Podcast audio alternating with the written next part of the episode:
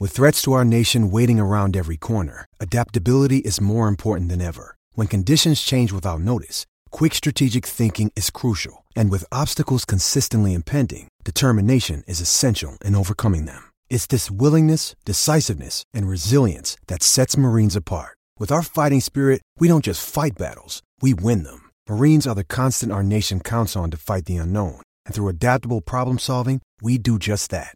Learn more at marines dot com.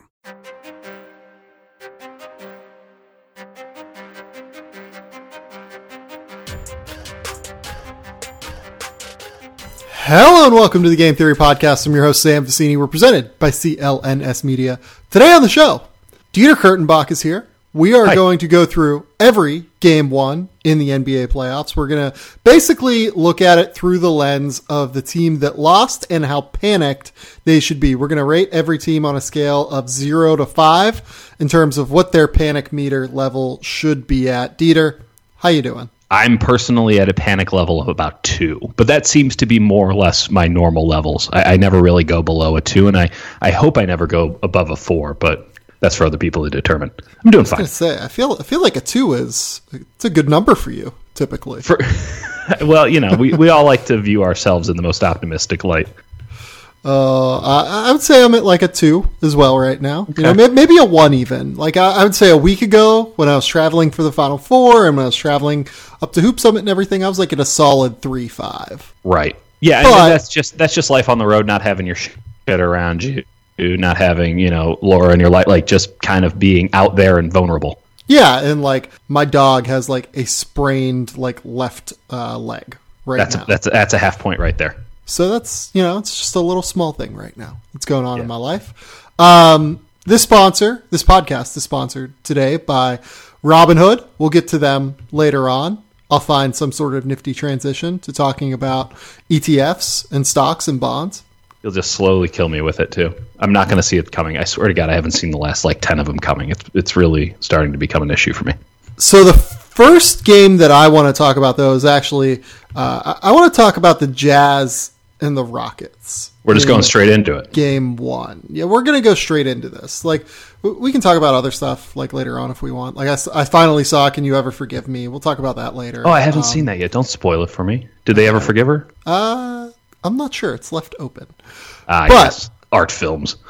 Okay, Jazz Rockets, thirty-two point win for Houston. So this, I have the Jazz at a four uh, in terms yeah. of panic meter. Uh, I agree. Do you, do you have that as well? Yeah. That's exactly the number I have. So here's why I am markedly more concerned about the Jazz than about anyone else, at least among like the four or five games and the favorites, right? The defensive scheme that they tried to use to guard James Harden was one of the worst things I think I've ever seen a good defensive team do. Mm. Um, so they basically tried to sit on James Harden's left hip. Yes. In order to force him to the right. Now, this is a strategy. That's the that Milwaukee strategy. Milwaukee used earlier this year. Yeah. They did it successfully. Because Milwaukee's long as shit. Because Milwaukee's long, and honestly, because just Harden didn't shoot well in those games. Like, I, I think that that played a role. And honestly, he didn't shoot super well uh, in this game either. I think he had yep. twenty-eight on twenty-six shots or something like that. Yeah. The problem is that what Milwaukee did was they sat on his left hip as he was coming up the floor and thus dragged him to the right side of the floor and then made it more difficult. They essentially cut the court in half on right. Houston by doing this. What Milwaukee is really good at, because of their length, is help side defense. They're really good at keeping the ball on one side of the floor, keeping the actions on one side of the floor. The Jazz didn't really harass Harden up the floor at all. So he got to the left side, he got to the middle of the floor, and then they would start to hit on his, sit on his left hip. Doesn't do anything at that juncture. The problem is, right, when you do that, you're just allowing James Harden to get into the middle of the floor, and you're going to get your ass kicked that way. Yeah, You're like dead. James Harden has his vision is too good. He's a three-level scorer at an efficient level from all three levels. Mm-hmm. There's just not really a circumstance where that strategy is tenable. The Jazz are a good defensive team. I don't yes. understand why they are going about trying to handle James Harden in this manner. Uh, I, I would just play straight up. Like everyone was complaining about like Rudy Gobert and how Gobert was not very good in that game. I don't no, really think there was anything he could do. Um, okay, that, it, it depends entirely on your preconceived notions heading into that series about Rudy Gobert. As somebody who has been sort of a, a Rudy Gobert Um, seller in the sense of his defensive ability, that that game lent itself perfectly to my narrative. If you think that Rudy Gobert is, you know, the best defensive player in the N B A, um, then you should believe that there's things that he can do to to stop that. So it really just depends on your perspective of Gobert, and he is a rather polarizing player in that regard. Yeah, so the Jazz in this game gave up a one twenty-two defensive rating. That is their fifth worst mark this year, and it's their second worst mark since November, like Yikes. ended. So all of those early numbers happened early in the season. They were still figuring things out. They were dealing with some injuries. They've been just as advertised defensively this year as we expected. Right. Totally different beast, though. It's a different sport in the playoffs. It is, and it's a different sport when you're playing Houston, because Houston particularly can take advantage of a lot of what Houston or a lot of what Utah wants to do defensively. Like right. Houston wants teams basically to play drop cover, that they feel yeah. like they can get shots from behind the arc with James Harden and Chris Paul when teams drop coverage. The problem and that's is that's exactly that what Utah did. Utah played drop coverage in pick and roll when even there weren't pick and rolls there. Yes. Like they just played drop coverage with Rudy um, right. and had him sit in the paint. And James could knock down floaters with ease. Like that's a silly strategy. And then um, um, I, I want to disagree on that real fast, because ultimately, you know, the, you, you have to pick your poison with James Harden, right? And, and I thought Gobert was just in the worst possible position, because as much as he was dropping, he was still being too aggressive in, in sort of coming and and attacking Harden once Harden got past his main mark. And so you thought and, he was too aggressive? I thought he actually came too far forward on a lot of the drops, that he was trying to contend with Harden to take away the floater, and then that only allowed Harden to dish it out, and then you had help side. It, it, it fucked up the entire help side defense of the Jazz, which honestly isn't elite, uh, but it's pretty well stationed most of the time. With Gobert coming up, Harden, I, I don't know how many floaters Harden took in the game, but ultimately of the three places where James Harden can score, I want him to take the floaters between all three of them. Because if he gets to the rim, you know what he can do. If he shoots from three, yeah, okay, that's probably the best option because it's the longest shot, but he's still going to knock down a lot of them. Now you're now you're really dependent on him just having a bad shooting night, whereas the floater, it's two points. I don't think he's hyper efficient at it in the way like a Steph Curry is. Uh And especially, and it keeps your help side defense there if Gobert stays back a little bit, where now you don't have to throw another guy from the wing to help out with Capella. And you just basically force Harden to put up a bunch of floaters, and if you lose that way, you lose that way. But you need him to be shooting, one, and two, you need him to go to arguably his worst spot. And I think that that is, ironically, that kind of ten to twelve or eight to twelve footer uh, inside the free throw line. So on floaters this season, James Harden uh, scored one hundred ninety-eight points, which yeah. was third in the N B A, and did right. it at a uh, zero point nine nine uh, point per possession mark, which, which is really rock solid. Is yeah elite. In the seventy-seventh percentile in the N B A. So but that's my point. Like everywhere else, though, what is it, it, it's ridiculous. Yes, he shoots a lot of threes. Don't get me wrong, but like. And I guess you want him to shoot threes, but if you don't, if he's not going to shoot threes, if he wants to drive, you now have two choices. And with Gobert going forward, I guess three choices. You can well, force well, Harden the, to get the rid better, of the The better choice is just to stop him from getting downhill. I there's I don't think there's a single way that the Jazz can do that. I don't think they have. A, I don't think that they have a defender that can stop him from doing that unless you're going to throw. I would. I would just from, play from regular jump. drop coverage in your pick and roll instead of playing like six. What the, the Jazz were at points playing like twelve feet off of him in terms of drop coverage. Like if I was That's them, right. I would play like have the gap be like seven or eight feet, slow him down from getting downhill, because then you're dead. Because if he gets downhill, he can go floater because he has such good body control, or right. he can get into your body and either make shots because he uh, drops your drops you back and makes it harder to block the shot, or he draws a foul. And that's yep. the worst possible scenario. So if I, if I was them, like, the biggest key for me is stop James Harden from getting downhill. And to do that, if he's on the right side of the floor already, right. yeah, I have no problem just playing on his left hip. Just essentially run like ice coverage and mm-hmm. bring him down into the baseline help. But if he's on the left side of the floor, if he's in the middle of the floor, just play it straight up. Like, don't go crazy and try and overthink this. And I think that's what happened with a lot of Utah. Maybe. They overthought a lot of what they were supposed to be doing. Like, Ricky Rubio got destroyed in that game because I like there was a point, I pulled this clip and put it on Twitter, but like yeah. they were on like a secondary break and right. James Harden's in the middle of the floor, and Ricky Rubio's just like, okay, I'm supposed to play left hip. I'll play him left hip. And there's work there, Ricky. There's absolutely no help at the basket set already because, again, secondary break.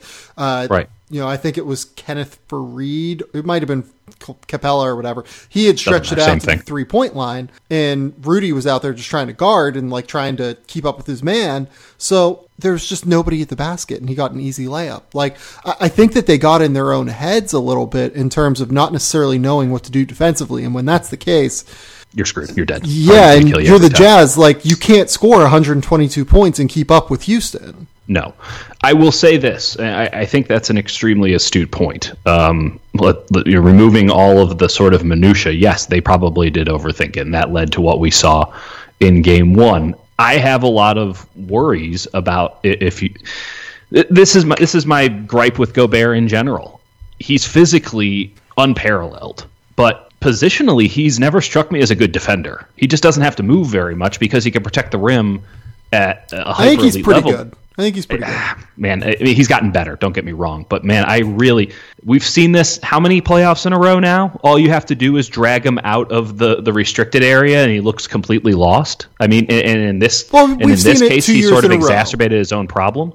We've seen it two years in a row because they've played Houston both years. But, like, the pick and roll is the definitive play of this era of basketball. But it's, but not it's as very it's... different having to guard the pick and roll uh, versus Houston, where James can pull up from thirty feet and in and has that ridiculous, like, sidestep three. And he's surrounded by four shooters or three shooters yeah. plus an elite-level roll man in Capella, where not only do you have to play gap defense on Harden and Capella, but you also have to worry about – Uh, the backside, and you have to worry about shooters coming off and knocking down threes.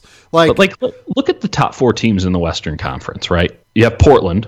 Let's just, I mean, this is not in any sort of normal sure. order, but you have you have Portland with with Dame Lillard, who, listen, he is not James Harden, but his ability to score from anywhere on the court is hyper elite, right? Uh, but and they run more pick and roll than anybody. But so in Portland's case, for instance, Dame is typically surrounded by Mo Harkless and Alfarouq Aminu, right? Right, right. And in this case, Enes Kanter. So the guys on the backside can tag Enes Kanter as the roller with ease without fear of recourse.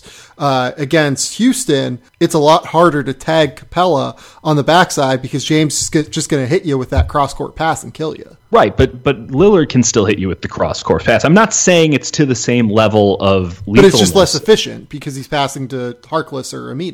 You right, but I mean? like, but what I'm saying is, let's look at the four teams. You have Portland, where they run a lot of high pick and roll, and they have Dame Lillard running it. You have Golden State, who can run pick and roll with, with yeah, I mean, Curry they're, they're or Durant. Yeah. no, I know, I, I know, but like again, if you want to, if you want to be the best, you got to beat the best. You look at Houston; we just talked about that. I, even Denver with Jokic and Murray, like yes, it's not awesome, but Jokic can pull Gobert out of the paint, and it's a pretty True. nice one, one-two combo. Like, you look at the four best teams in the Western Conference, and I don't know who Rudy Gobert won't be like where Rudy Gobert fits in the scheme.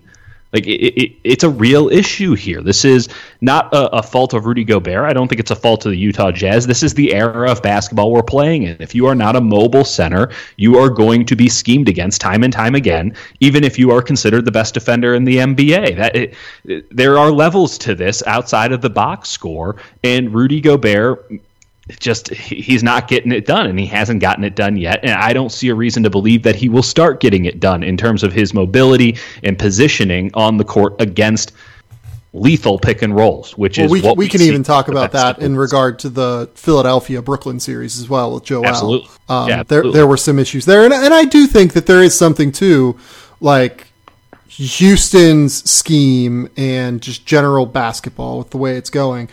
It does make it harder for Rudy to this make the, the high level impact. Yeah. This is the he does. This is as hard as it gets. I, I, I don't, I don't right. dispute. Like the, but the pro- the other thing is too, so, you know, when Rudy and Derek Favors played together in this game, I actually don't think it was that big of a disaster defensively, was it? Didn't strike me as that, but the potential always felt like it was there. I think that was more Houston's doing than Utah's doing, if you will. Yeah, may, I mean, maybe that's true, but like, so... The help, the, the help side defense for Utah was completely out of whack the entire game because Gobert was on an island, and they were basically playing four on five. Right. Like, to like me, that, it just... That's yeah. the issue. I think that that can be shored up, but ultimately it's going to come down to where Rudy Gobert is on the court, because that's what James Harden wants to do every single play, and the, the Rockets are, are rote and ruthless, and they will just go at him every single time down the floor, and, and again, I just don't I don't trust that he's going to put himself in a position to succeed against the master of the dark arts. Yeah. I mean, again, like this is just uh this is why I'm like at a four panic. That's meter. Why I'm so at like a four if you, too.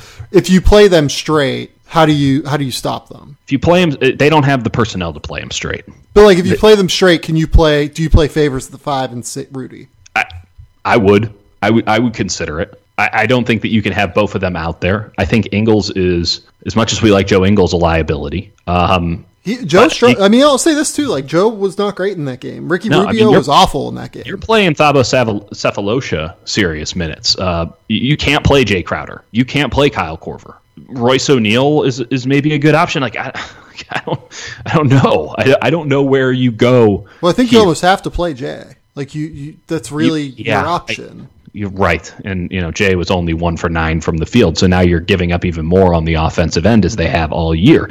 Let's also not forget. I mean, I, I thought Houston did a really nice job in checking Donovan Mitchell all game. They were really physical with him, and they basically put him on notice from the time he came across half court. And he kind of did what Donovan Mitchell sometimes does and, and was pretty inefficient in, in his stuff. But that that's their only way through, right? Like that's the only way that the Jazz can keep up with the Rockets uh, is if Donovan Mitchell basically plays the younger, sprier version of James Harden, and and he was nowhere near that. And in Utah, or in, sorry, in Houston, really, I, I thought took him out of his game, forced him to move the ball around. Um, they never really, it never really felt like they had a good pick and roll going with him and Gobert. Rubio was lost. I, I just don't I just don't know. I think you have to really go deep into evaluation and, and wonder if what you've done up until this point is in any way viable for the next three, four, five, six games of this series, because you might have to put Mitchell at point for the entire game. You might have to only play Favors and or, or at least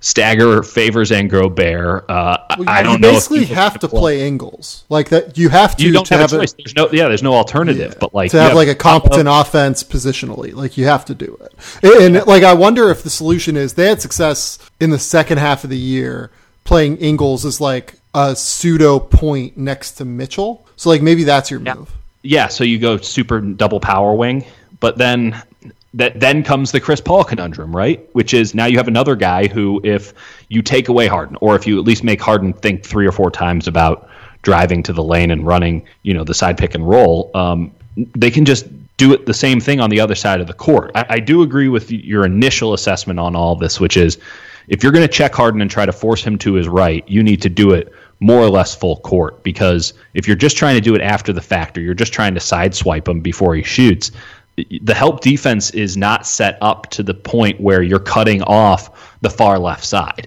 He can still pass it to the entire court. And so maybe that's where you start, which is we're not going to allow him to make a cross-court pass in this game. And then you force, you know, then you take away a little bit more and you take away a little bit more. But the fact that Cephalosha was having to come in from the wing to help out with with Capella as as Gobert just kind of stood there and waited for something to happen, or worse yet, attacked Harden and, and initiated the pass. Um, I, it's just completely untenable. It will so be a here's the other thing, too, that's that's worth bringing up. You know, I don't think it's gotten enough coverage that since the All-Star break, Houston has the number two defense in the N B A. Yeah. No, yeah, yeah. And it's only it's going to look really good coming out of this series because it's Utah. Um, yeah. So uh, I, they've been good. They've been physical. Uh, I, I think that they have their rotations down. It helps that Harden can control the entirety of the pace of play and that Paul can also do the same thing. Uh, and, and P J Tucker, we all know what kind of a bowling ball he is. I'm, I didn't. Yes, it's number two. I, I don't know if I put a tremendous amount of stock into that. Uh, I, I still think that they are extremely susceptible in some ways, but not to the Jazz. Not yeah, in any way, shape, or form. Jazz. I think their defense actually looks really good right now. I mean, like, it's yeah. Utah and stuff, but like even like at the end of the season, like I thought their defense looked really, really good. It's a, they, it's a plus the, defense. It's a plus defense. I'm not saying it's a bad defense. Yeah. I'm saying it's a plus defense. I'm just not saying it's it's not an elite defense. Like I, I've seen really, really good defense. Maybe there is no such thing as good defense in the N B A anymore. That's something else we have to consider. Well, you know what? Let's let's talk about good defense. Let's so uh, you know the Jazz are at a four. Like I, I'm very concerned right now about Utah. Yeah, it's I, funny. I, these are the two teams over. that had. It feels over. These are the two teams that had the best net rating in the N B A uh, in the post All-Star break portion of the season. Yeah, and Utah. It's crazy that we're sitting here and thinking that you know Houston might take this in five because if, if like I just don't know how Utah stops them. The gap here says it's it's it's Houston in four. I mean, what what I saw in game right, one. But like that's a that's a total blowout. You know what I mean? Like no, I understand. This, I understand, but it was a schematic blowout. It wasn't. Yeah, it was. Oh well, Utah missed a bunch of shots, and this it was it was Houston got whatever the fuck it wanted. Houston controlled every aspect of that game, front to center. And Utah going into game two, as I said, needs to consider blowing it all up and trying something completely radically different going into game two. It's kind of ridiculous that the Jazz are at a four here. They should be at a five, but I'm just giving them a little bit of credit for. Well, here's good here's the question. Is their blow up just going back to basics? Mm, on which side of the court? On defense. Like, hey, we fucked up. We shouldn't have tried this Milwaukee method of trying to stop James Harden. Let's just go back to the basics. Guard normally. Maybe we play less Ricky Rubio and try and put Rudy in better positions. Yeah, I mean, yeah. But at the same time, they, they had to game plan for game one. And I like to think that Quinn Snyder knows how to draw one up. And that's what they came up with. They figured that they had to do the Milwaukee method, even though they can't pull it off. That they needed to, whatever the hell Gobert did, that it, I, I don't know. I mean, I guess you're better off going back to basics, but what happens if the basics don't work? You yeah. just concede the series. So maybe you have to give it another game uh, where you're still on the road. You still have some wiggle room in the sense of, you know, it's only two nothing down. It's not completely insurmountable. Maybe you have to give it a try here because you were that was your conviction going into this series, and, and you make the adjustments and you see where that stands, and then desperation mode can kick in. So maybe that's where that four or five difference is to where I, I don't know if they go straight to basics for game two, but I would I would seriously consider changes in the rotation. So let's talk about defense. You mentioned good defense. Uh, Indiana, Boston. It, was that, that was good it. defense? It was. So what? What? It reminded okay. me of a college game if you put it in like N B A space, basically, mm-hmm. with two really, really well coached, really smart defensive teams with like solid offensive skill. Yep. You know how I like know this because we just saw it in the national title game with oh, Texas Tech and Virginia. Like that game was a forty-five minute game that was eighty-five to seventy-eight or something like that. And yeah. this game was eighty-four seventy-four in forty-eight minutes. And it was two really well-coached teams. You know, it felt like they missed some shots here and there, but right. th- this, that's just the vibe that it had. It had the vibe of a really high-level college game. What's your panic level here for, for the Indiana Pacers? Honestly, two. Like, I, yeah. I think that I think they're like the worst team in the mm-hmm. series. Like I think that Boston is better than they are. And now Boston only has to win three of six games to win the series. But I, I didn't see anything there that like, you know, terrifies me more if I'm Indiana. Like if, if I was going into that series, I'd have been at like a two and like, I, I don't think that game changed it for me. It, it did tick up one notch for me. I agree with you going into the series that it was probably a two. It, they're at a three now just because you wasted what was a, a pretty eighty-four point, an eighty-four point output by the Celtics. You should be able to take advantage of that. And the fact that the, the Pacers offense wasn't able to capitalize was, I think, um, adding a level of concern. Uh, separation in this game for me was the, the Celtics have the best player, and I thought Kyrie was really awesome in the second yeah. half. And there, there it is. I mean, there's there's your ten points right there. Well, they they have uh, the two best players, to be honest. Well, they have a co- we could keep going. I mean, it doesn't. Uh, it, they are certainly more talented. Uh, but I, I, the two things that stood out to me from this one: one, uh, my my initial thought that the Pacers' physicality and just competence on defense would give Boston trouble and that they would not necessarily respond to the challenge, I think stood I, I think stood up, though the second half brings me some concern in that regard.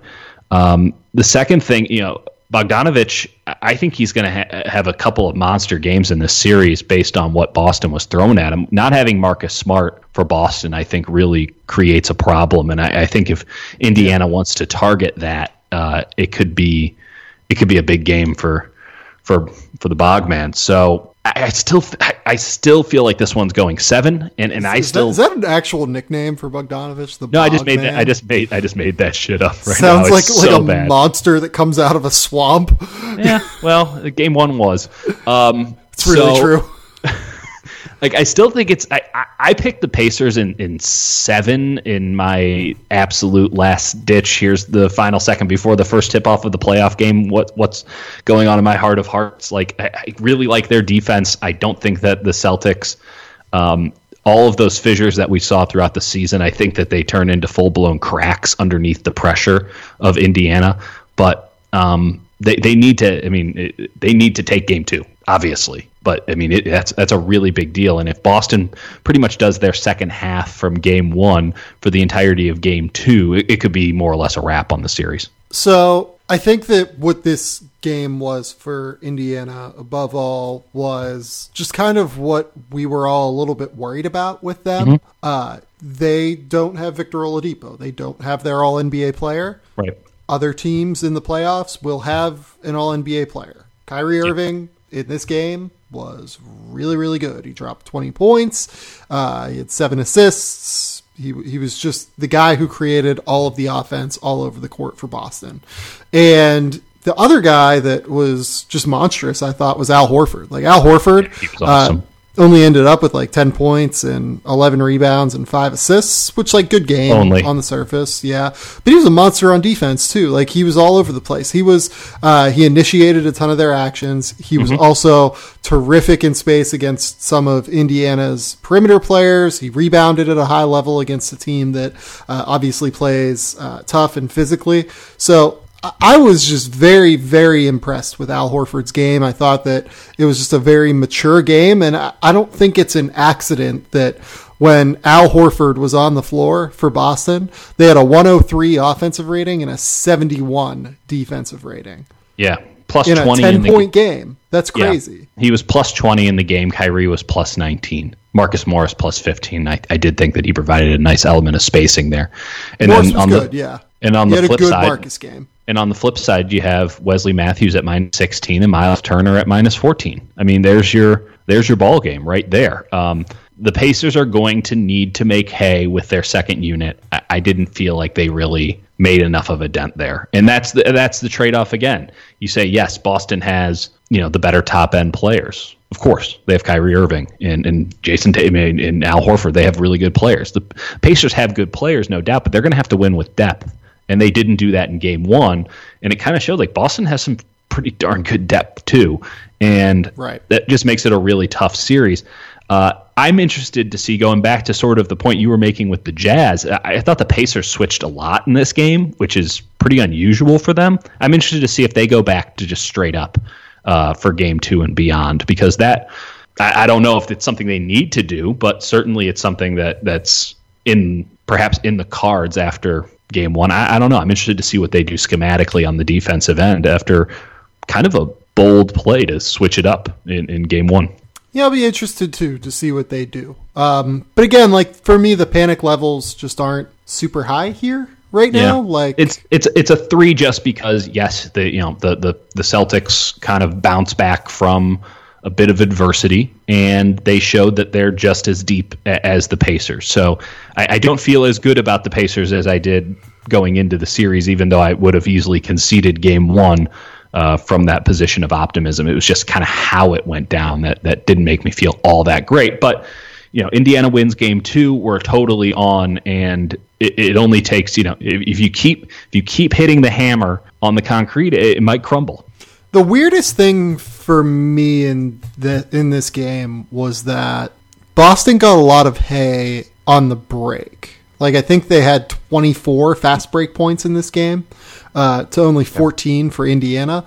Uh, I, w- like, I-, I was surprised to see those numbers. Uh, and, like, thinking about it now, I guess that I shouldn't be, because it did no. seem like Boston actually did get quite a bit of run out on the break, and if they can do that, uh, this is going to be a pretty easy series for them. Right. But I don't think they'll do that. I think Indiana is going to adjust and be fine. I, I would I would venture to say so. Um, but that's actually maybe that's a reason to be optimistic about the Pacers. Not so much the the abstract of oh well they're going to adjust and be fine, but the fact that the Celtics did get out on the run a lot, and that's an area where they would absolutely they should dominate the Pacers, and yet they only won by ten at home.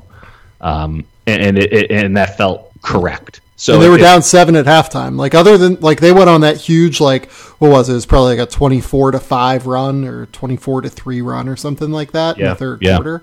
Um, yeah. You know, without My, that, this was basically a you know if not an Indiana game, this was a pretty tight game. I feel I feel good about the Bogman coming through in game two and beyond. I do think that the matchup is there for him. Uh, Miles Turner has to up his game, though. If that second part doesn't happen, the, the, the Celtics just have too much firepower. Gotta stop calling him the bog man, I feel like. No, I'm leaning into it now just to piss you off. Uh, I don't know. Where do you want to go next? I, I would say maybe... Raptors, baby. Game one. You want to go to the Raptors. Okay. So the panic level. I will say this. Let's save the Sixers and the... Uh, That's... Oh, you, you Sixers and... the Clippers and, for last. Okay. Because... Interesting. There are games tonight, and it's just not like going to have a ton of value, right? Um, true, true. This is a yeah, man who's thinking on the fly. Let's talk about Toronto. Let's talk about Toronto. So God Toronto, damn. I have it a one. Set your watch to it. I have a one point five. I have them at a two because I don't believe in half points because I'm not a coward, as I mentioned on our last uh, our last podcast. But I'll accept uh, that. Two only because that. Just had there were the circumstances of a game one for the Raptors overwhelmed what I thought was a fairly solid performance. It, the difference between this team and years past is so evident when you see Pascal Siakam playing his ass off, and then Kyrie or, or I'm sorry, not Kyrie, for, uh, Kawhi Leonard just being insane. And you watch those two guys play, and you go, the Raptors are going to be fine. Kyle Lowry's actually going to score points in the next game. He wasn't as bad as maybe some people want to lend it to believe, but you can't go for a, a goose egg in game one and not get not get yeah, these jokes. He was uh, he he was. I did not think he was great. Like, look, he helped. No, no, them. no. He was he was legit bad. Yeah. No, like th- there is a but there are thresholds of bad. Like he wasn't a complete and utter liability uh, to the sense where it was.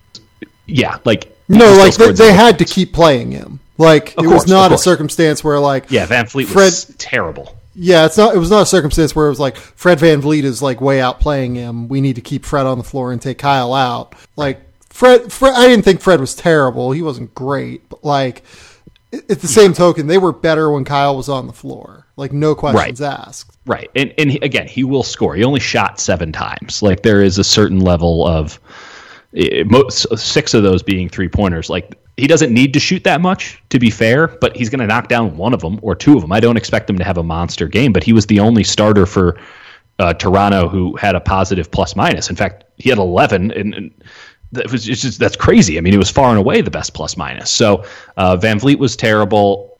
I you know, Gasol looked a little bit lost at times, though he had an, a, a fairly decent stat line.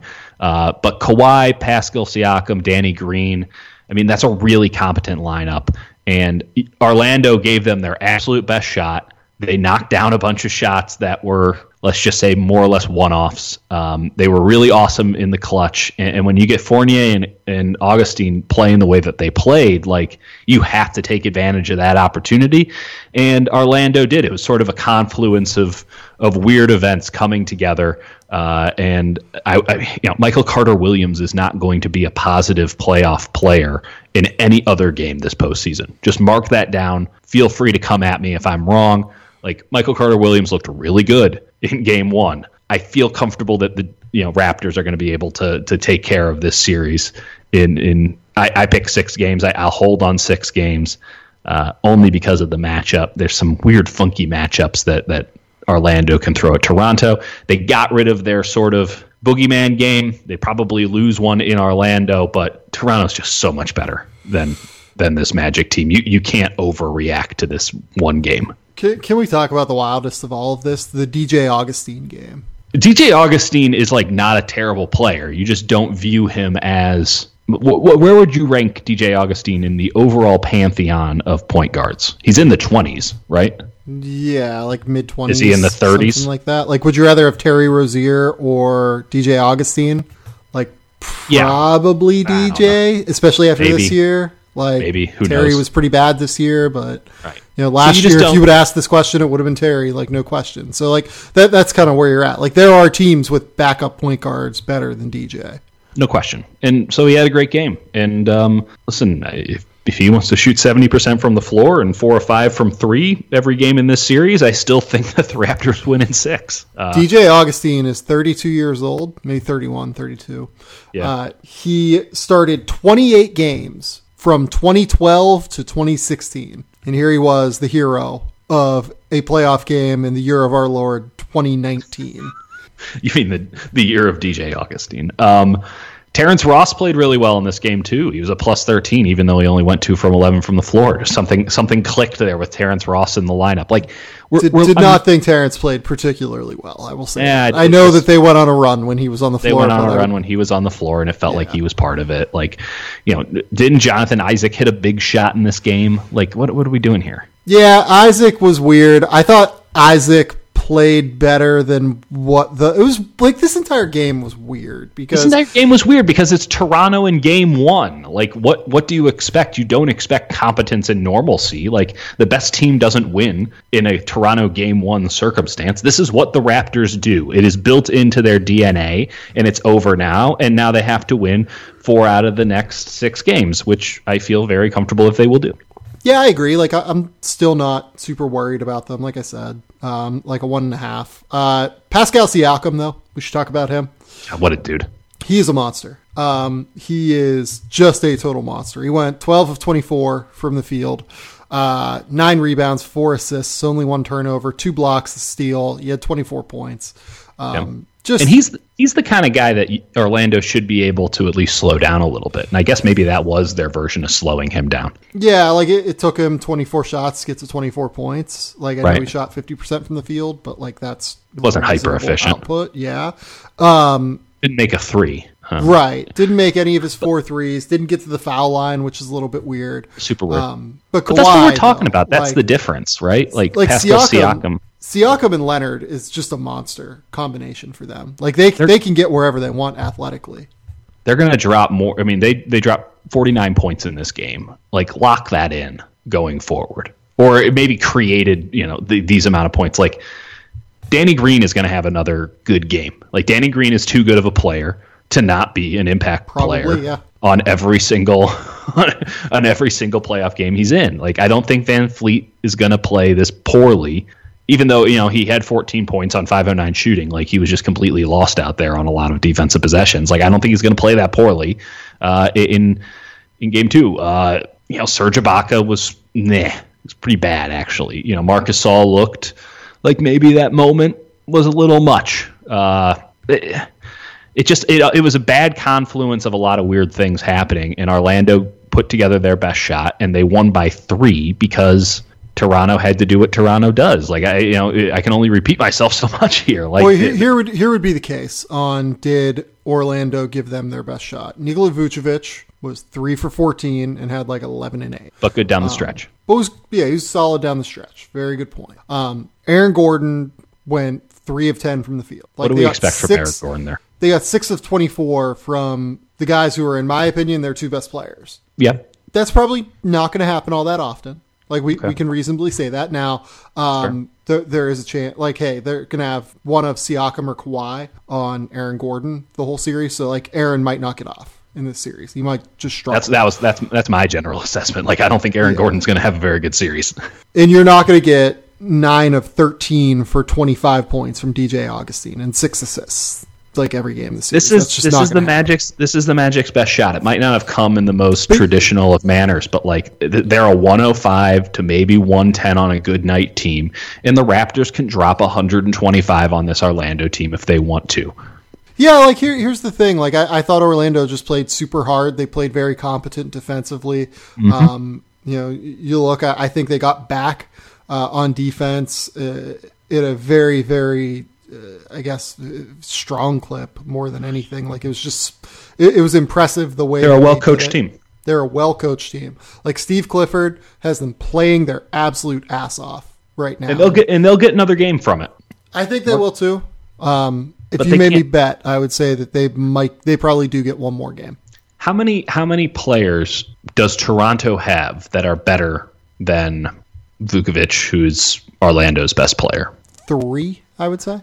I would probably rather have Nikola than Marc Gasol at this stage. Okay. It so might I would be. Say it's three or four. Yeah, I would say Pascal and Kawhi for sure. I mean, like, honestly, question. Would you rather have, have Vuc- Danny Green? No, you probably don't want to have Danny Green than Vucevic. Um, okay. Like, I mean, I would, but that's that's because I don't, you know, you, you know me. There, There's a real question, though, like, is Nikola a playoff player or not? Um We'll see. We like have I, one, yeah, we have one game of example. Yeah, here. We have one game of sample here, so we'll find out. Um, we certainly know that Kyle Lowry is not. Well, then the next guy that we should talk about now, like, is this guy a playoff player? Is another type of Nikola Vucevic and Nikola Jokic, right? Like we, we yes. talk about the Nuggets and San Antonio. So I, I have the Nuggets at a three in terms of panic level. Like I'm mm-hmm. somewhere in the middle on it because. Uh, one of the big advantages that the Nuggets had going into the series was home court advantage, and now they no longer have home court advantage. Right. Um, having said that, though, the reason really I should have like a two and a half if I was Denver. Oh. The the reason I'm like not as worried about this because I think that they just got like aberrantly piss poor play out of their bench. Okay. Like their, so you their go bench, through Mon- Monty Morris, one of six, Mason Plumlee, yeah. two of five. Ma- Mason Torrey was Craig. Awful in this game. Like he Mason, was. Mason was atrocious. Was. Like they couldn't guard a soul when Mason Plumlee was on the floor in this game. It's true. I, I am. I am deeply concerned at how ineffective Paul Millsap seemed to be in this game, and the backcourt combination of Harris and Murray. Not exactly. They were. They were both fine. I mean, Murray in particular is is of concern as he has been for a while now.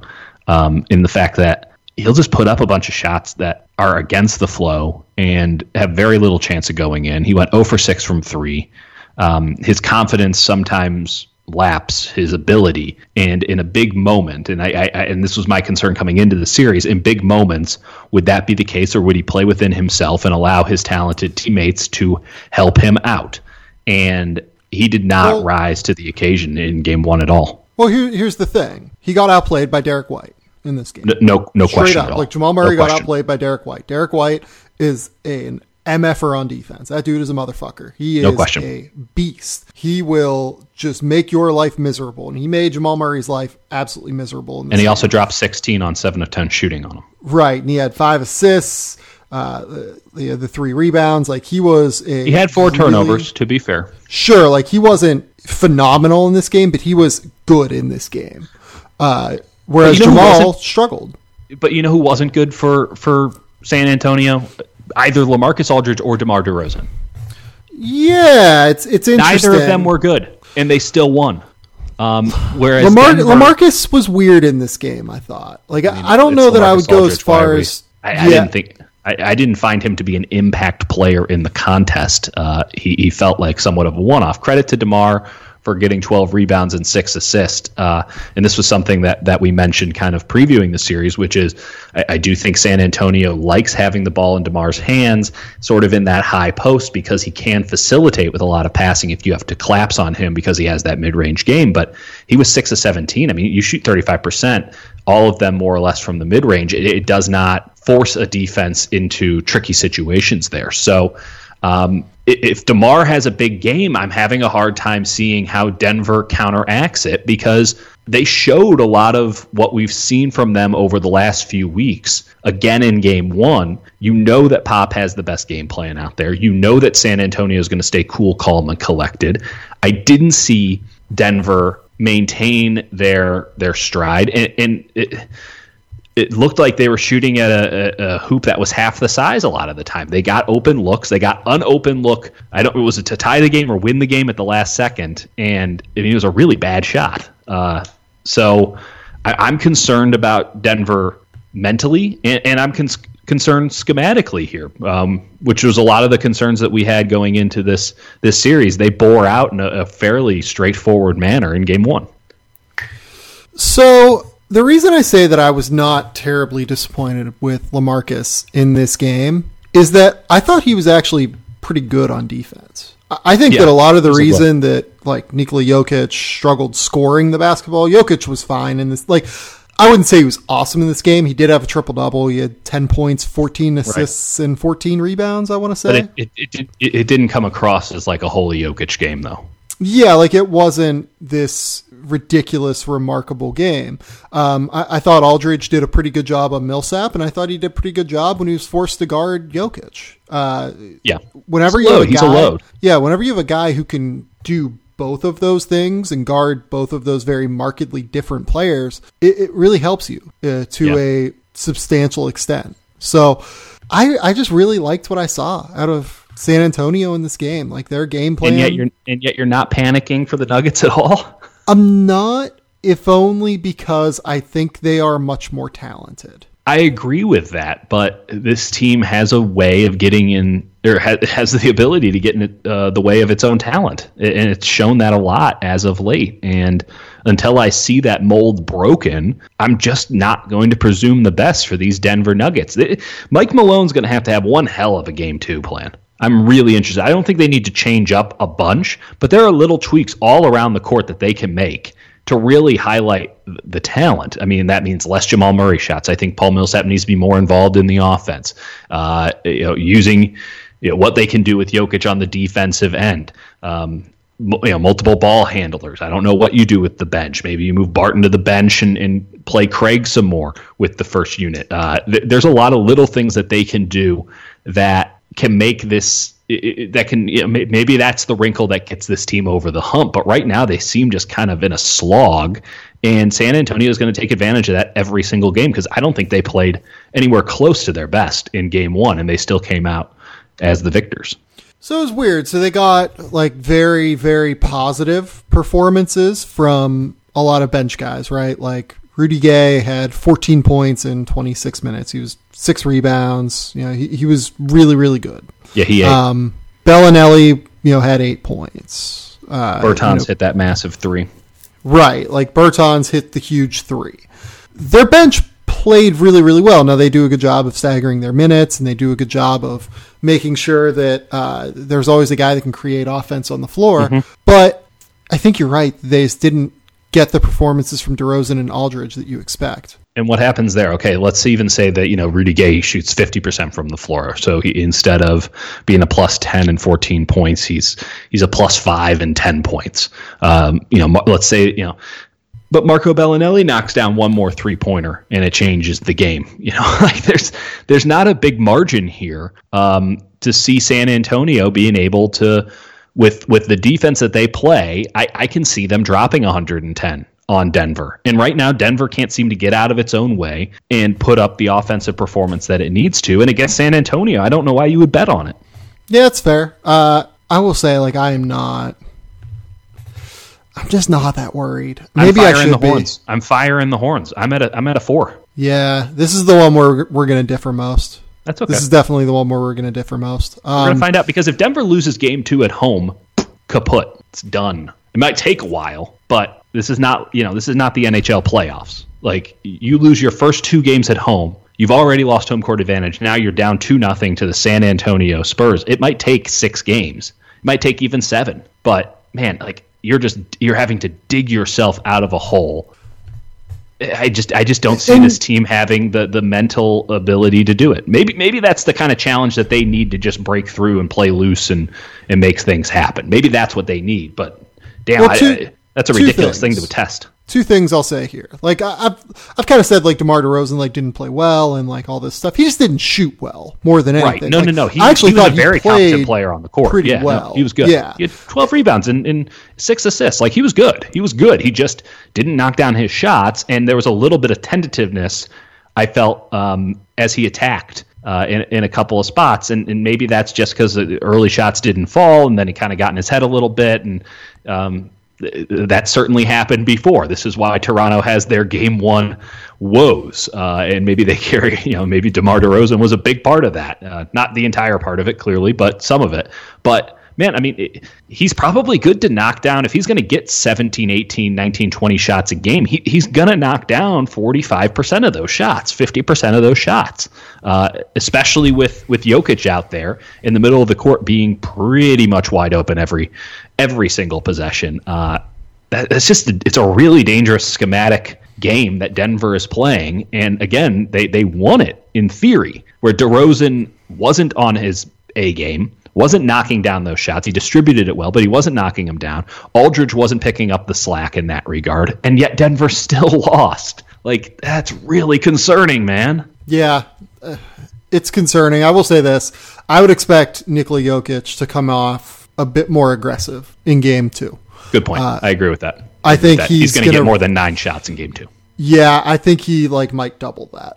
In games, oh yeah, or like oh, maybe yeah. up to like sixteen or something, and I that's think that's going to help Denver a lot. That's going to require Jamal Murray to not take as many shots, and it doesn't yeah. seem to me as if Jamal Murray is comfortable with that arrangement. I think he is. I think that if he gets like, I think if you take seven seven shots from Jamal, you take uh, you know two shots Will from Will Barton. Doesn't need, Will Barton doesn't need to take fifteen a game, right? You know that's still a bunch for each of those guys in terms of shots. Like th- they'll be fine, I think. This is this is where Malone comes in. I agree. Well, I mean this this, this, this is where Jokic comes in more than anything. I think. I, I don't think this is Malone. I, I think that Nikola needs to say, "Hey, dude, this is my team. I am the dude here. I am you know the guy who's probably going to finish in the top five of the M V P race." I need to take these shots. Like I need to be aggressive because there were times where he just passed up open looks, especially yeah. from three when he was behind the, behind the arc. And I know he went zero for three from three, but I think we all feel pretty good about Jokic taking those shots. Yeah, especially against this, the San Antonio defense. And if you have Aldridge out there, you want him on the perimeter and you need to, you need to force that action. I agree with you. That's a very good point. That will be the most interesting thing to watch in game two. Okay. So let's, let's talk about the Thunder here. Oh boy. Uh, Give me a panic meter. I'm at a two. I agree. I'm also at a two. The yeah. reason that I am at a two is that I think they outplayed Portland for about thirty minutes in that game. Agreed. The problem was that they just came out super flat. Like they were lazy, I thought, off-ball defense. Like that. That is a team that has to win games defensively, mm-hmm. and they just did not bring it on the defensive end no. in the first really eighteen minutes of that game. After that, they figured it out. The last thirty minutes, they were monsters on defense. But you got to bring it the whole game. You you can't yeah. do that in the playoffs. There are some concerns, though. And the concerns are Dame had it showed the ability again to just completely control a game. And uh, there was a fun, you know, Twitter conversation on the T L uh, regarding who's the better point guard, Westbrook or Lillard. And of course, it was very contentious. But uh, you watch that game, you think about it, you know, in any sort of a macro sense, and, and the answer is obvious. It's, yeah, it's Dame.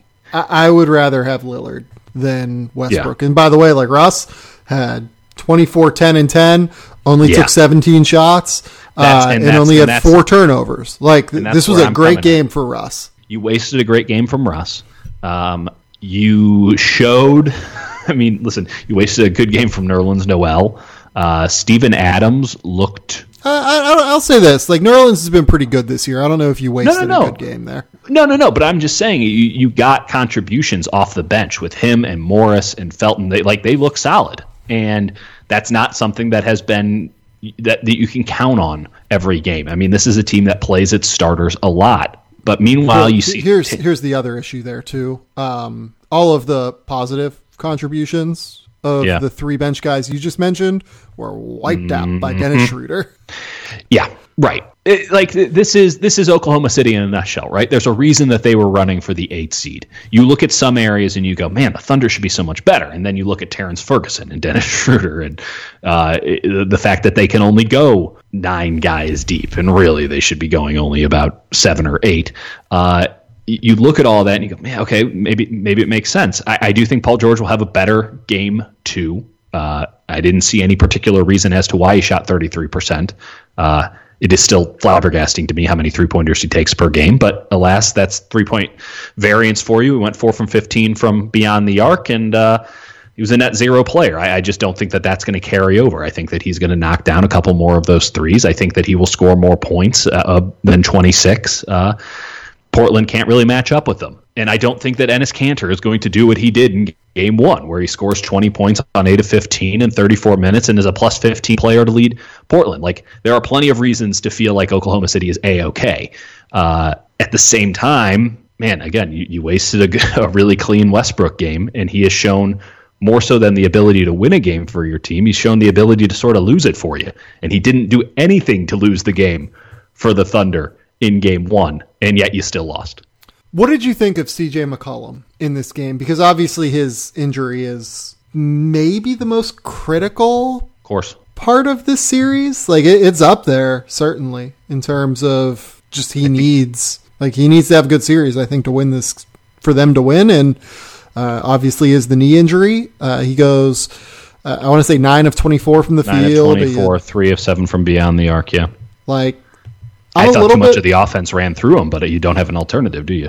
You don't have an alternative, first and foremost. Like, you can play Evan Turner, but Evan's just not going to bring you what you need in the playoffs. Um, you can play Rodney Hood. So C J made shots early. I, I want to say he made maybe his first three threes. Mm-hmm. Uh, and then he really struggled. Like, he went six of seventeen from inside the two point or inside the three point arc. That was a problem. Like, I, I just don't think he has the burst that he typically no. does right now.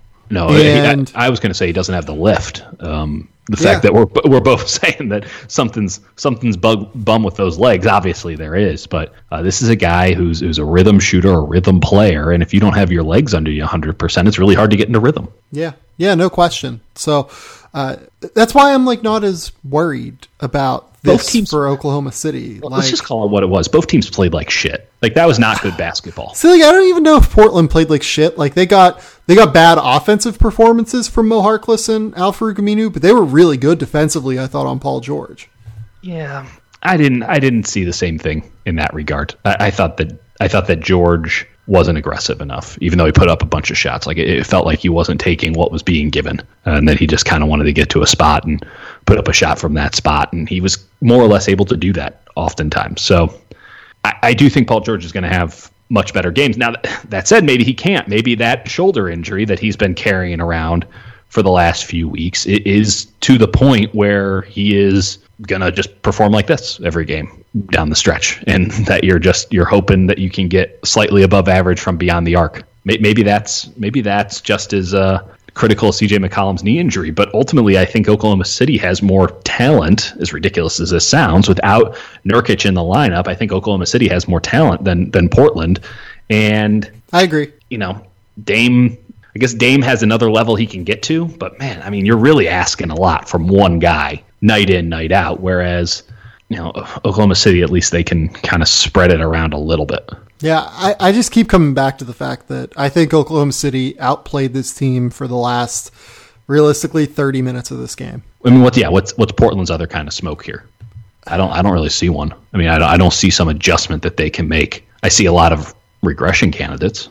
You know what? Like, I don't know that I see like a lot of crazy aberrant performances on I Portland's mean, side. Enes like Kanter, eighteen Enes rebounds. Can, like the Enes Kanter game is the one, right? Like right. Enes Kanter going for twenty and eighteen. That's the one that I look at and I'm like, okay, you think he Steven probably going to let that shit that happen again. Twice. Yeah, like he probably won't do that again. Having huh. said that, Steven Adams, like not the world's best defensive rebounder as the center either. Very true. Well, so yeah.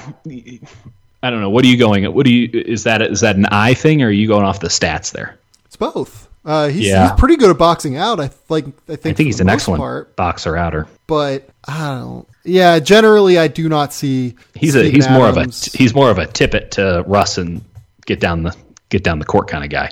Well, and here's the other thing about Steven too. Uh, Steven just like powered through Enes a lot. Oh, in this oh yeah. Game. Oh, yeah. And as this series goes on, the refs are going to call less and less. I mean, that's just how playoff basketball works. You establish a baseline and you can get more and more physical from there. Uh, that is not going to lend itself well for one Enes Kanter. Yeah. But like Steven Adams, probably not going to go eight of fourteen from the field again this series. Like, I don't know. Enes Kanter's a really shitty defender. Yeah, that's true. He might. Um, yeah, I still feel okay. Like, I still would pick Oklahoma City in six or seven. To win yeah, the series. I, um, I, I think there's going to be a lot of games that look like this where both teams are sort of fighting themselves as well as their opponent. Do, do you think this is like a stock up, stock down situation for Portland? Like, or are you just like kind of holding? I'd probably sell some Blazers stock after this game, but I'd also sell Thunder stock after this game. I mean, yeah. uh, that, that's that's kind of why I said both teams played like shit. I don't want to read too far into it. Like, neither of these teams... This is...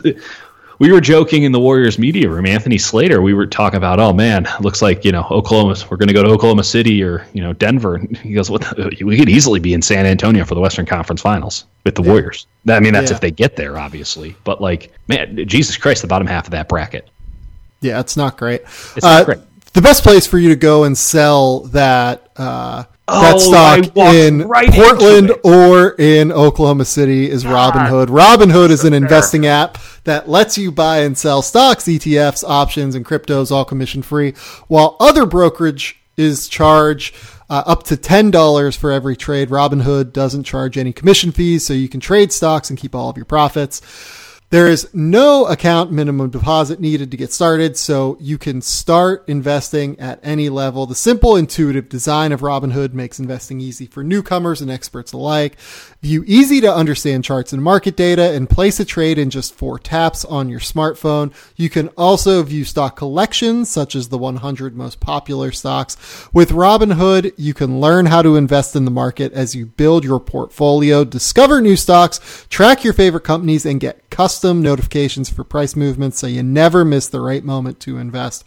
Robinhood is giving listeners of Game Theory a free stock like Apple, Ford, or Sprint to help you build your portfolio. Sign up at game theory dot robinhood dot com. That's Game Theory, G A M E T H E O R Y dot robinhood dot com. All right. Feel good now that I've gotten that transition out of the way. That was impressive. It was just goddamn you. Walk so the right last... into it. The last three series here, um, Pistons and Bucks, we'll, we'll go with here. Uh, yeah. I mean, we don't really need to talk about Pistons and Bucks. This, this shit's over. Yeah, I was going to say, like, I, I don't know that we need to, like, go. Sorry, crazy. sorry, Pistons fans. We're just, and sorry, Bucks fans. We're just not talking about it. There's no Blake Griffin, and the Bucks led by as many as forty-three points in this game. I mean, it's, it's done. It's over. It's kaput. Uh, They just have to stay healthy now. Yeah, there there was never a point in this game where I felt like it was competitive. like I feel bad where, saying where, where, that, but no, like why would you feel bad in saying that? They led by as many as forty-three points. like yeah, like dude, yeah, it's like great. George Hill, world class shitty playoff performer. George Hill, six of eleven. Like, like what are we what are we doing here? Like the Bucks had like eight dudes out there that were better than, you know, players than almost anybody. I mean, Bruce Brown is is starting a playoff game. We got Reggie Jackson out there doing Reggie Jackson stuff. Wayne Ellington, two for ten from the floor. Like Andre Drummond, uh, minus forty-five. Like, give me a friggin' break. It's done. So that's that. Uh, sorry, sorry, Pistons. When Sterling Brown was on the floor for the twenty-four minutes and forty seconds that he was, mm-hmm. the Bucks had a seventy point three net rating. Plus thirty-eight in the game. When Andre Drummond was on the floor for the Pistons in twenty-six minutes and sixteen seconds. The Pistons had a negative eighty-one point four net rating. Yep. Uh, Giannis Antetokounmpo did not play half of this game. No, he didn't. He played twenty-three minutes, was a plus thirty, and scored twenty-four points and almost dunked from the free throw line. Yes. Uh, and he I'm had sorry, seventeen rebounds. Complete Detroit. And utter ponage. Yeah. I mean, like, without Blake, this is this is Dunzo.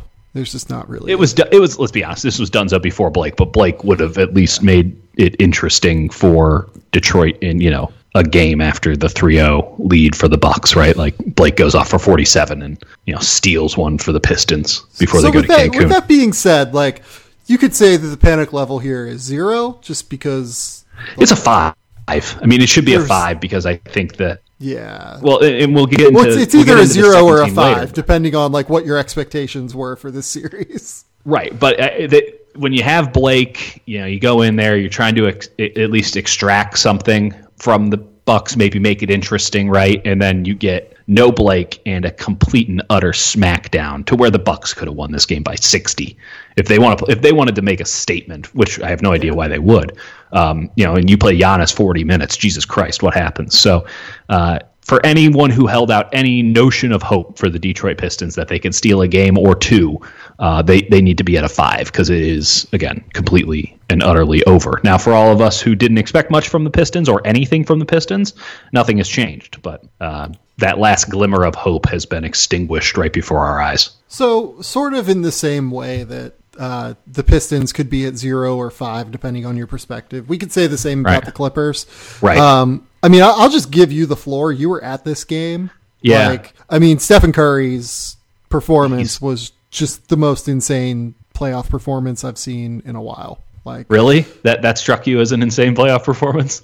It was really good. Don't get me wrong, but like fifteen rebounds for Steph. Yeah. Listen, this is we, we take Steph for granted um, across the board. Everyone does, including, you know, the ultimate stans. This Steph's incredible. I thought the Warriors played like shit in this game, all things considered. They had twenty-one turnovers. Uh, they really let the Clippers, who were giving the Warriors their best shot, I would argue, for three quarters. Uh, they really gave them a bunch of light. And Montrezl Harrell and Lou Williams just went completely off uh, second quarter, early third. Uh, twenty-six points from Harrell on eleven to fifteen. Lou Williams, twenty-five, eleven from twenty-one. But Lou was, was on a roll there for a while in the second quarter where the score was really tight, and, and then they put Andre Iguodala on him, and he started trying to play James Harden ball and get into the line, and then he wasn't getting the calls because it's playoff basketball and things change, and, and he kind of lost his mind there, and the, the Clippers fell apart, and, and we saw sort of that play out over the entirety of the second half as the Warriors couldn't get their act together, but Stephen Curry just sort of willed him over the finish line. That was the Clippers' best shot, and it was probably one of the worst games we've seen collectively from the Warriors in a minute. And yet it was one twenty-one to one oh four. So I, if we're using the, the Pistons index there, it, it should be a five because there's just no, there's no path that you can see to where the, the Clippers steal a game here. Uh, you just, you just don't see it. That was their shot. It was a lot like last year's N B A finals where if you were going to do it, you needed to do it early. And otherwise, you might as well just pack it in because unless you are playing it from ahead against the Warriors, you don't stand a chance. At the same time, it's the Clippers and macro. No one expected them to be here, and they're in a really good position this postseason. And, you know, they showed some solid play, and it's everything's hunky-dory, and they're just happy to be here, so it's a zero. Yeah, like, you know what? I mean, I, I like I was talking to a, let's call it, high-ranking member of the mm. Clippers front office. Okay. About this series uh, on Thursday. And I just was like, you know what? Like, I'm glad you guys are playing the Warriors because you guys will at least make the Warriors fight.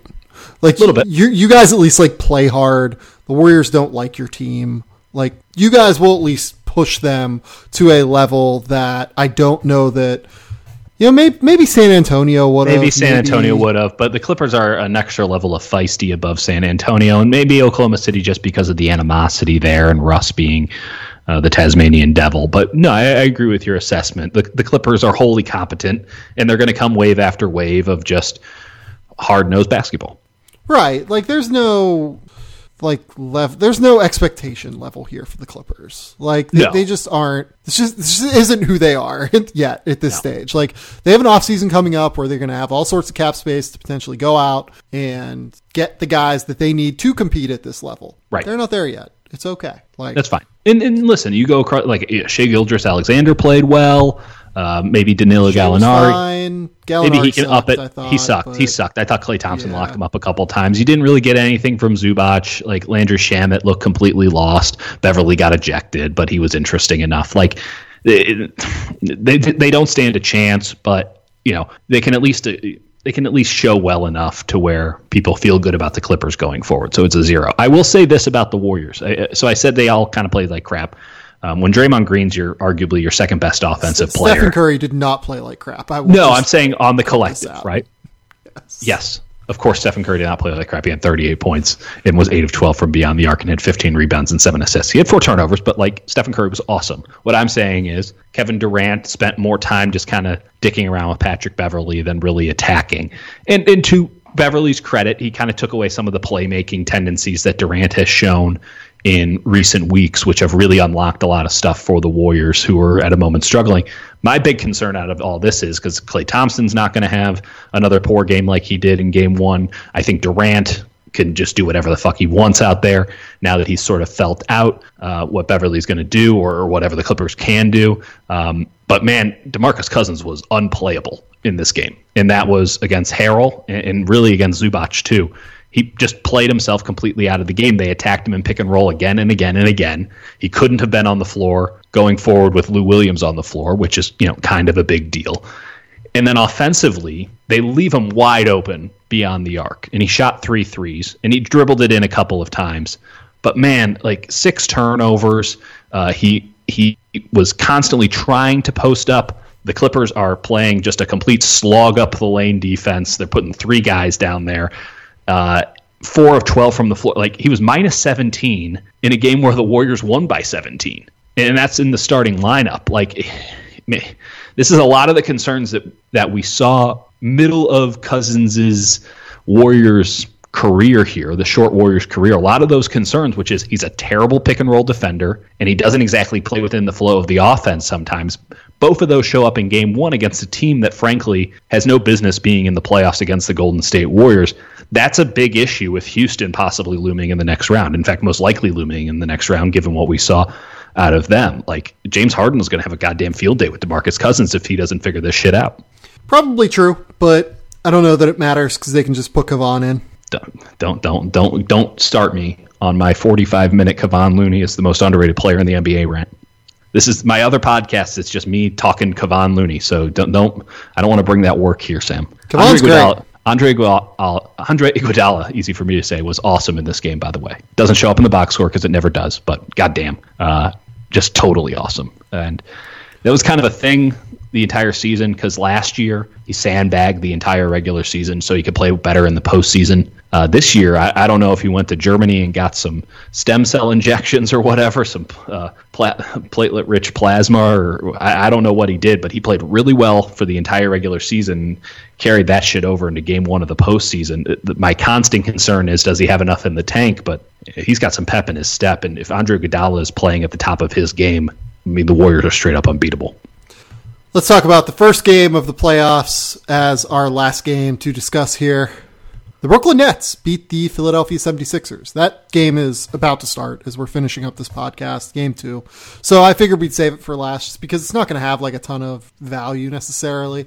No. Uh, I've got the Sixers at a three point five panic meter. Yeah, I'm at, um, I'm, at, I'm at a three. I'm at a three. Yeah, so this was a game plan win for Brooklyn. Like, mm-hmm. The whole way. Kenny uh, Atkinson, baby. Bring in the Kenny Atkinson. Game. Like, I'm someone who has been like, you know what? Like, I think Brett Brown gets a little too much shit, like, for being a shitty coach. Fair. I thought Kenny Atkinson, Worked this him. was an epic ass kicking. Worked him. And listen, like, you, you and I have both been very much on the forefront of the Nets bandwagon. Yeah. Like, I love the Nets, but, but this, this was, this a, was ridiculous. Like, yeah. they, the the Sixers have, what, the three best players on the court, at least, maybe the four mm-hmm. best players, depending on if you like Tobias Harris or D'Angelo Russell. I don't know how high you hold Joe Harris in esteem, right?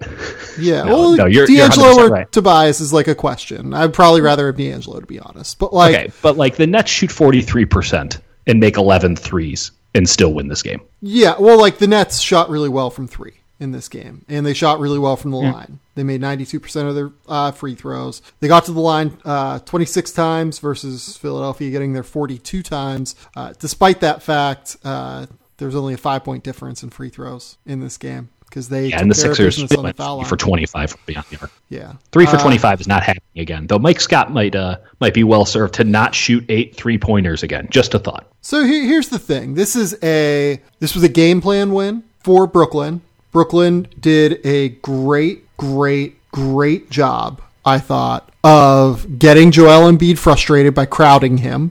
Big time. Uh, they did a great job of basically just, you know, allowing uh, or getting themselves shots. They got themselves open looks whenever they wanted. Mm-hmm. They forced Joel Embiid into space. They forced Boban into space, particularly as well when he was on the floor.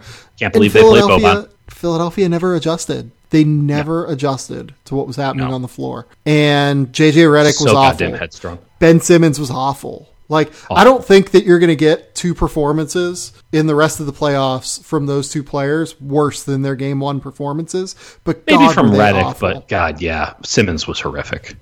Like, Joel Embiid in this game, seventy-two point seven offensive rating, one eleven point eight defensive rating. Like, well, it's a lot of the stuff you said about, about Gobert. I don't think it was as pronounced, but put wasn't. him in space and let him dance. Yeah. I mean, it, it was a struggle. Like, D'Angelo Russell really caught them in the second half. Like, did that that's not what won the Nets the game, because no. what won the Nets the game was the trio of Spencer Dinwiddie, Karis LeVert, and Ed Davis uh, off time. the bench. Those, those three were absolutely phenomenal. eighteen points, twenty-three points, and twelve points, respectively. Yeah, and Ed Davis had sixteen rebounds uh, before getting injured. Uh, you know, Spencer Dinwiddie just made folks dance the entire game out on the perimeter. He was awesome. Uh, God, Jared was Dudley, by the way, off the bench was awesome, too. Old like, grandpa, twenty-seven minutes. Yeah, and here's the thing. He just does all that little shit that doesn't show up in the box score. Like, he yeah. taps out rebounds. Uh, exactly. He has these little touch passes that create another wide open look. Uh, he, he's awesome. He's if you don't have to make a move too much, he's always in the right position, too. He's a really, really good basketball player. He really helps you all over the floor. Uh, I just don't like... Yeah, what, what, what, I mean, is there a better version of the Nets that we're yet to see here? I don't feel like that's the case. I don't think so. Like, I think that we saw Apex Nets, but I don't know that it's not like, like, I, I don't think that anything we saw is unsustainable either. No, that's necessarily. Fair. Like, maybe, maybe you don't get twelve points from Ed Davis again, but like we've yeah. seen, we've seen Karis LeVert do what he can do like regularly. We've seen no question. Spencer De- Dinwiddie do what yeah. he did all year, basically. Uh, maybe you D'Angelo, don't want to rely on Jared Dudley for twenty-seven minutes a game, though. Just a thought. Maybe, but like D'Angelo Russell, you know, took twenty-five shots to get to twenty-six points. Like, that can probably improve. Uh, they did not get a great game from Jared Allen. I think Jared Allen probably isn't great for the series, to be honest. But uh, yeah. yeah, this is the Sixers are in a weird spot in the series, I think, because uh, Brooklyn is smart enough to just play off of Ben Simmons. And if I'm Brett Brown, what I am doing is finding myself. So I would play Joel Embiid, you know, twenty-five to thirty minutes a night, which is, you know, given the fact that he's hurt, like probably will be somewhere in that range. And I would play Ben Simmons at the five the rest of the way. I would Whoa. make teams guard. I would play small and make teams guard Ben. So like, or maybe, maybe it's like the four with Mike Scott at the five, but Mike Scott right. can stretch it out beyond the three point arc. I would essentially play lineups of Tobias Harris, Jimmy Butler, Um, J J Redick, maybe it's Mike Scott and then Ben Simmons, or maybe it's Jonathan Simmons in there, or you know, maybe it's T J McConnell in there, but you have enough perimeter players to where you can play Ben at the five whenever mm-hmm. Joel is not in there. That's interesting. Don't want to get, don't want to get too deep into it because I mean, they're about to tip off, but like that's, uh, I like it, but ultimately it, it comes, it's a very simple process. Ben Simmons has to be much, much, much better. And I think you know. that's a way to make him better, though. You set him as a screener who can either slip a screen and roll all the way to the basket. You know, Agreed. you can roll him out to the twelve-foot range where he's comfortable. Maybe you get him in a mismatch situation if the team switches. Like, th- there are just a lot of really interesting ways that I think you can utilize Ben, and very few of them at this have we, stage. When was, have we seen that all, have we seen that lineup at all this regular season? I don't know that we have, to be honest. Yeah, like, I've that, watched a pretty good amount of Sixers. Like, I, I was feel just like racking my brain. I don't think I don't think we've seen Ben Simmons in a, a, a quasi five. And yeah, uh, well, like, Brett Brown's pretty unimaginative, unimaginative coach, to be honest. Like, it's not the worst thing in the world. Which is why you might want to be taking but... back that initial statement about you think he might get too much shit because. Well, he's he's a good culture builder. Like, there's more to being a coach than X's and O's and rotations and. That's nice. It's the playoffs. I think you need X's and O's and rotations more than anything right now. You do, like you do. Like, I'm not absolving him of that. Like, I, I think that he needs to get better at handling his rotations. Like, he, he was awful at it. Having said that, I, I just listen. The Sixers win game two. Everything's back to a, a state of normal. Like, it doesn't. Right. It doesn't feel like anything happened. You had a hiccup in game one. You're back on the path. I, I do think that this is plenty of fodder for those like me who didn't buy the Sixers coming into the postseason. Uh, but that's a big macro thing. And uh, so they, sure, they played they played yeah. J J Redick, Tobias Harris, Jimmy Butler, Mike Scott, and Ben Simmons for thirty-nine minutes this year. How'd that go? Plus eleven net rating. Pretty good. Pretty good. Yeah. Um, let's see. I mean, Jonah Bolden, like, they played Ben Simmons next to Jonah Bolden with T J McConnell on the floor.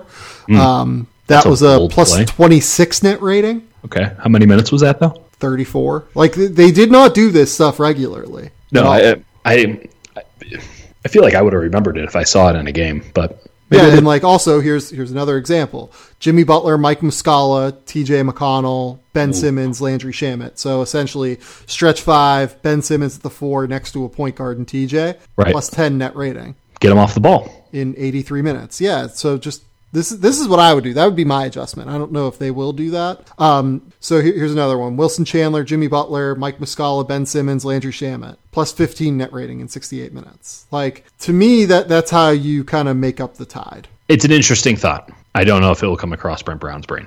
I mean, I would hope it would. Like, the, the Sixers have smart people that work for them. Like, I'm sure someone has thrown this to him. It's true. It's true. But it, you know, also if you get a better game from Joel Embiid, this changes. If, you, yeah. if Ben Simmons just doesn't play like complete horseshit and, and take himself out of the game, I don't feel like Brooklyn even did that much to take him out. I just feel like he played like horseshit. Uh, that's there. If if J J Redick uh, is open more and, and doesn't, you know, he's going to give up what he gets. But you know, if he gets a little bit more, it's a totally different game. Um, it, it just felt like a confluence of, of garbage, which of course then Jimmy Butler took full advantage of because that's how Jimmy Butler operates. Jimmy was really good in this game, though. Like I, he was. I wanna... That's my point. Like everyone else was bad, and Jimmy Butler was good. This seems to be a uh, a trend for the Philadelphia seventy-sixers. And when everyone is really good, guess who's not all that great? Yeah, that's a fair point. Sixers are weird. I'm not betting on them, but I do think they win this series nevertheless. I do think they win the series, but I would hope that they win game two to do so. That game's about to start, though, Dieter. Uh, everything else good in your life? We got to bounce. Don't tell me about... Uh, Don't tell me about the movie. Don't tell me about uh, Can You Ever Forgive Me? I was hoping to watch it on the plane because I'm coming down to L A on That's Wednesday right. Wednesday evening. Very excited. Yeah. I'm thinking. I'm thinking because there are two days off. And uh, Lord knows this Warriors-Clippers series won't won't lend itself to too much narrative. Hopefully. Hopefully. Fingers crossed on that. That things continue. I'm thinking we do a live in-person game theory. Ooh. That could work. Or we could just go get drinks. We could put two of them together. Or That's not. We'll point. Figure that shit out. That's a good. We got point. Options, baby. I did just clean the apartment, so the apartment is looking. Just got rid of this big like monstrosity of a D V D case. I'm someone nice. Who still owns like three hundred plus D V Ds. Yeah, he does. Um, so we just got rid of the D V D case and like put them all in like shelving units. Like we have like a bunch of storage space, basically. So when was the last time you cracked open one of them D V Ds? Um, shorter time than you would have thought. I was thinking like. You do it once a week? No, that's bad. You should just get probably rid of them. Probably two, two weeks ago, probably. You should you should take a week actually and just digitalize them all. Yeah, that's not a bad idea. That's actually like really that's just, just like I have I have one I have one uh, milk crate of D V Ds and like video games and stuff. Most of them I can get rid of. I'm probably just going to digitalize them. But then I also then have to set up some server and crap. But like if you have the space for it and that's set up and that's what's going on, just get them on a hard drive, plug the hard drive into something, and you're good to go. Uh, like the Roku, or I don't know. There are, there are means by which to get this done that are fairly effective. But I don't want to do that with the two thousand five White Sox commemorative D V D just yet. So not for me, but for you, sounds good. Yeah, yeah, I might have to do this. Um, please remember to rate, review, and subscribe to the Game Theory Podcast. We'll be back like, you know, every other day or something like that during the playoffs, every two days, every three days, something like that. So yep. Make sure to uh, subscribe to the podcast. That way it'll jump right up in your feed. Uh, you know, how much we'll talk about random basketball stuff, how much we'll talk about in-depth basketball stuff. Who knows? We'll see. Uh, that's about all I got, though. Until next time, we'll talk soon. Bye.